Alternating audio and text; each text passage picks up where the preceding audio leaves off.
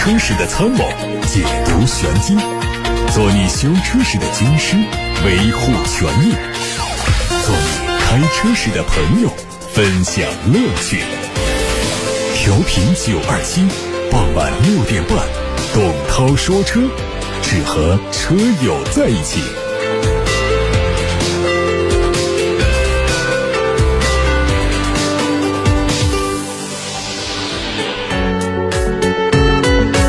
这里是正在直播的董涛说车节目，欢迎大家在下班路上一边听一边参与互动，提出自己的选车用车问题，把自己的消费维权的新闻线索发到直播间，热线八六八六六六六六。更重要的是，通过董涛说车的微信公众号的首页点发消息，就可以把想说的话发到直播间来看新闻。财政部副部长最近在国新办的新闻发布会上表示，财政部门将会全面落实扩大内需战略，围绕更好发挥消费基础性作用，积极完善政策措施。鼓励有条件地方通过现有的资金渠道对家电以旧换新、绿色智能家电下乡等给予支持。对于购置期在二零二三年的新能源汽车继续免征车辆购置税，这也是免征新能源汽车购置税政策实施以来的第三次延期。据工信部发布的数据，二零二二年我国新能源汽车持续爆发式增长，产销量分别达到了七百零六万辆和六百八十九万辆，同比分别增长了百分之九十七和百分之九十三。国家税务总局的数据显示，二零二二年我国累计免征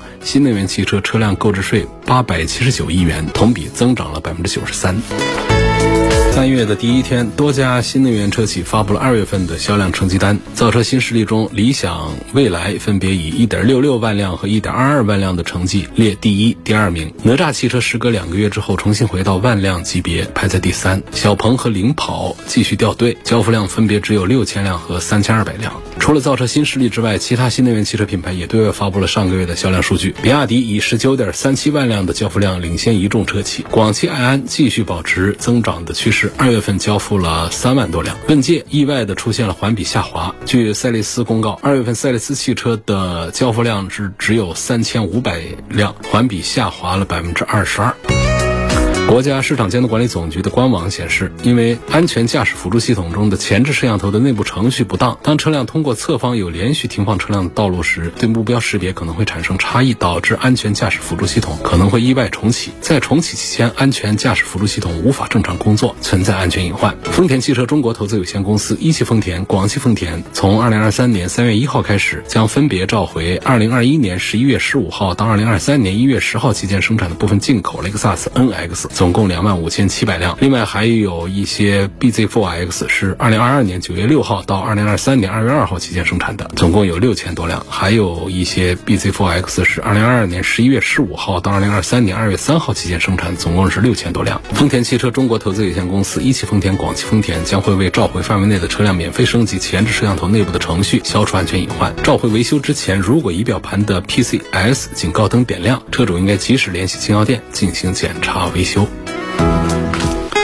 保时捷中国也向国家市场监督管理总局备案了召回计划，将会从今年的四月一号开始召回一些帕拉梅拉，总共有五万多辆，他们的生产日期是二零一六年九月八号到二零二一年十一月十号期间。这次召回范围内的部分车辆，因为空调暖风系统辅助电子水泵密封不好，湿气可能会进入到水泵控制单元，引起水泵插头和线束。短路以及热损坏，增加了车辆发生起火的风险，存在安全隐患。保时捷中国汽车销售有限公司将通过授权经销商为召回范围内的车辆免费更换具有更好密封性能的辅助电子水泵，同时检查相关线束、插头是否损坏，必要的时候进行维修更换，消除隐患。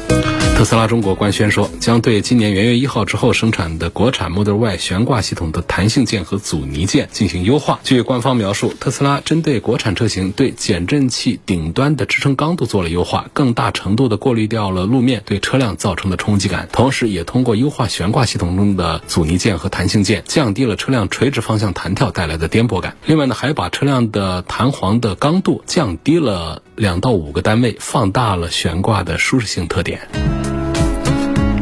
昨天，长城炮践行品类创新的又一个产品——金刚炮自动挡车型在海口车展上硬核上市。金刚炮自动挡拥有汽油、柴油两种动力，两驱、四驱两种驱动，标箱、长箱、平箱三种货箱。汽油车型的官方建议零售价是九万七千八到十一万三千八，柴油车的官价是十万四千八到十二万零八百。金刚炮基于长城炮同平台打造，具有高承载、高可靠、高安全的先天优势。荆门智慧工厂更是保证了高产品品质，在安全配置方面标配了 ESP 四轮盘刹、倒车雷达、自动驻车等。在捷途的第二届旅行家大会上，捷途旅行者实车正式亮相。新车是捷途品牌第一款硬派越野车，有五座也有七座，动力有 1.5T、2.0T 和 1.5T 插混，配的是博格华纳的第六代四驱，预计会在四月份举办的上海车展上正式开启预售，三季度上市。官方消息，这个车还拥有自适应识别、自适应智能实时四驱、电四驱以及自适应悬挂。另外呢，还有驻车空调、拖车资质、涉水感应、平台行李架等配置。四十多项选装配置当中，有二二十多项都是可以全装或者是选装的，保证了新车的可玩性。从官方发布的信息看呢，这个车绝非样子货的城市 SUV。至于售价，希望捷途能在下个月举办的上海车展上带给我们足够大的惊喜。大众汽车在海外发布了新款 ID.3 的官图，作为中期改款，它的前杠做了全新优化，两侧加了更加具有运动感的进气口，还去掉了原来 C 柱上多余的一些装饰，让这台两厢车看起来更加的简洁。好，各位，刚才听到的是汽车资讯。今天节目的上半场呢，还是要跟大家分享一个问题车展的案例。说的是极客汽车。最近呢，我们节目组啊接到了大量的车主爆料，说极客汽车疑似通过欺诈销售的方式，单方面偷改合同，让车主没有办法享受终身质保的权益。武汉的车主顾先生就反映，他2022年8月份就下单了极客汽车，因为手头紧一直没提车。当时销售人员明确表示，年底前下单就可以保证全系车型终身质保。但是到2023年元月一号呢，极客突然公告，2023款车型不再配备终身质保。当初他就是为了终身质保而来的，如今被强制取消权益，他唯一的诉求就是退款，但是没那么容易。二零二二年十一月，极客发布了二零二二年十二月三十一号之前下定的极客零零一的全系订单，仍然可以享受终身质保的这么一个政策，吸引了一大批车主交定金。但是到了一月一号的极客的这个全新升级的二零二三款的零零一呢，就引起了轩然大波。二零二二款强制加钱选配的真皮内饰、空调套装、按摩舒适。套装等配置在二零二三款上呢，它成为全系免费的标配，这也损害了已经提车车主的利益。不少车主要求极客退还他所有的选配差价，并且免费加装电吸门、主驾十二项调节等新配置。还有车主认为极客没有尽到告知义务，故意隐瞒新款即将上市的事实，诱骗车主赶紧购入二零二二款，造成了车主的实际经济损失。对此呢，极客给了交定金的车主们两个选项啊，一是放弃终身质保和国补。选择二零二三款的极客零零一，二是选择保留相关权益，选择二零二二款的极客零零一。但是你必须要在三月三十一号之前提车，否则会自动转为二零二三款车型，而且没有相关政策。这个政策出来之后呢，极客车主的怒火瞬间是被集体点燃了。在车主们看来，极客不仅和交定金的时候的官方承诺的政策不符，强迫用户二选一，而且还把购车协议改成了必须以极客发布的公告为准，并没有和车主进行协商，属于霸霸王条款。除了擅自修改协议啊，很多车主还被车辆本身的质量问题所困扰，包括车门失灵、系统卡顿、导航系统出错等等问题。浙江的一位车主就反映说，极客汽车的一代门呢是电动门，特别重，经常出现开合失灵，老人孩子根本拉不动，而且车门有感应盲区，自动打开的过程中经常会撞到路边的花坛。随着新能源汽车的渗透率进一步提升啊，新能源车企之间的竞争是越来越激烈了，口碑崩塌所带来的负面影响不可忽视。现如今的新能源汽车市场，对于品牌来说呢，是竞争的关键期。在车本身质量过硬之外呢，对消费者的服务态度也是决胜下半场的关键因素。湖北凯蒙律师事务所的秦律师就认为呢，说消费者在支付定金的时候啊，汽车厂家所宣传的权益应当成为合同内容。厂家在双方共同签订合同的情况下呢，没有按照合同履行义务，擅自单方面变更合同条款，厂家行为可能会构成违约，致使消费者合同目的无法实现。依据民法典相关规定，消费者可以请求解除合同，同时可以依据民法典的规定呢，主张双倍返还定金。建议消费者们通过消费者协会进行投诉，也可以通过提起民事诉讼维护自身的合法权益。所以各位听友，如果你跟他们一样，也遇到了车辆有质量问题或者是消费难题的情况的话呢，迅速和我们取得联系。二零二三第四届湖北武汉问题车展正在火热招募当中，现在开通了车主维权的征集通道，聚焦汽车消费投诉热点，帮助消费者维维。权，可以立刻拨打八六八六六六六六报名，也可以通过楚天交通广播的官方微信公众号下方的问题车展的按键，点开就打开了电子报名通道。好，董涛说车继续直播，回答一个问题啊。这个问题其实我答不上来，但是呢又比较有意思啊。这位朋友的留言是这么说的：说董老师听你节目很久了，非常感谢你跟车友们分享经验和教训。关于汽车的价格呢，我有一个简单粗暴的想法，可能知识有限，听起来比较幼稚，但是也不妨说一说。他说，特斯拉在美国生产，用美国货，用美国工人，在美国的销售价格也就是五万美元左右。比亚迪在中国生产，都是自家的全生产产业链，也是中国的。工人在中国国内的销售为什么不能像特斯拉那样的最多卖个五六万元人民币呢？是我们的生产效率只有美国人的三分之一吗？或者我们的工资相对于造车成本占比要比美国高三倍吗？我觉得好像不可能。我们不是说中国制造大国有成本优势吗？那为什么我们纯国产的车在国内的售价动辄要二十多万？为什么不能做到只卖五六万元人民币呢？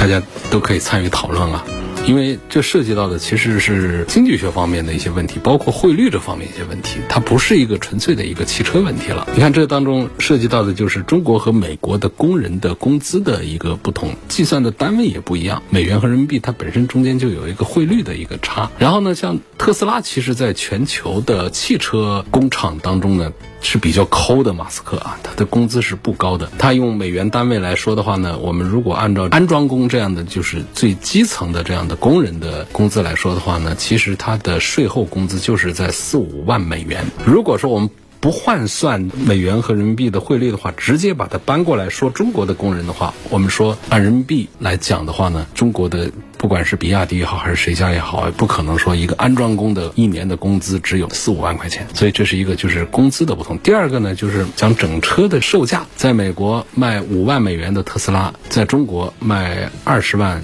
人民币的一个比亚迪，这中间是什么样的一个经济关系？其实你不能说不拿这个单位来做换算，直接说我们比亚迪也该卖五万块钱，我们一个手机还卖一万块钱呢。这是金融汇率方面的一些不同，就是它同样是五万，单位不同，它的购买力也不一样。你这个五万人民币在中国能买多少东西？但是五万美元在美国它就可以买更多的东西，所以他们之间这种调频的话呢，实际上是。这个人为的因素并不大，它其实是由经济规律在当中做的调整。那么要解释清楚，它美国的工人工资和中国的工人工资在这个经济系数当中的这种比重占比，还有在整车的生产制造的成本和销售价格，以及在中国的这个生产制造成本和价格这之间的这些差异的话，它其实是几个轨道的很复杂的一个体系。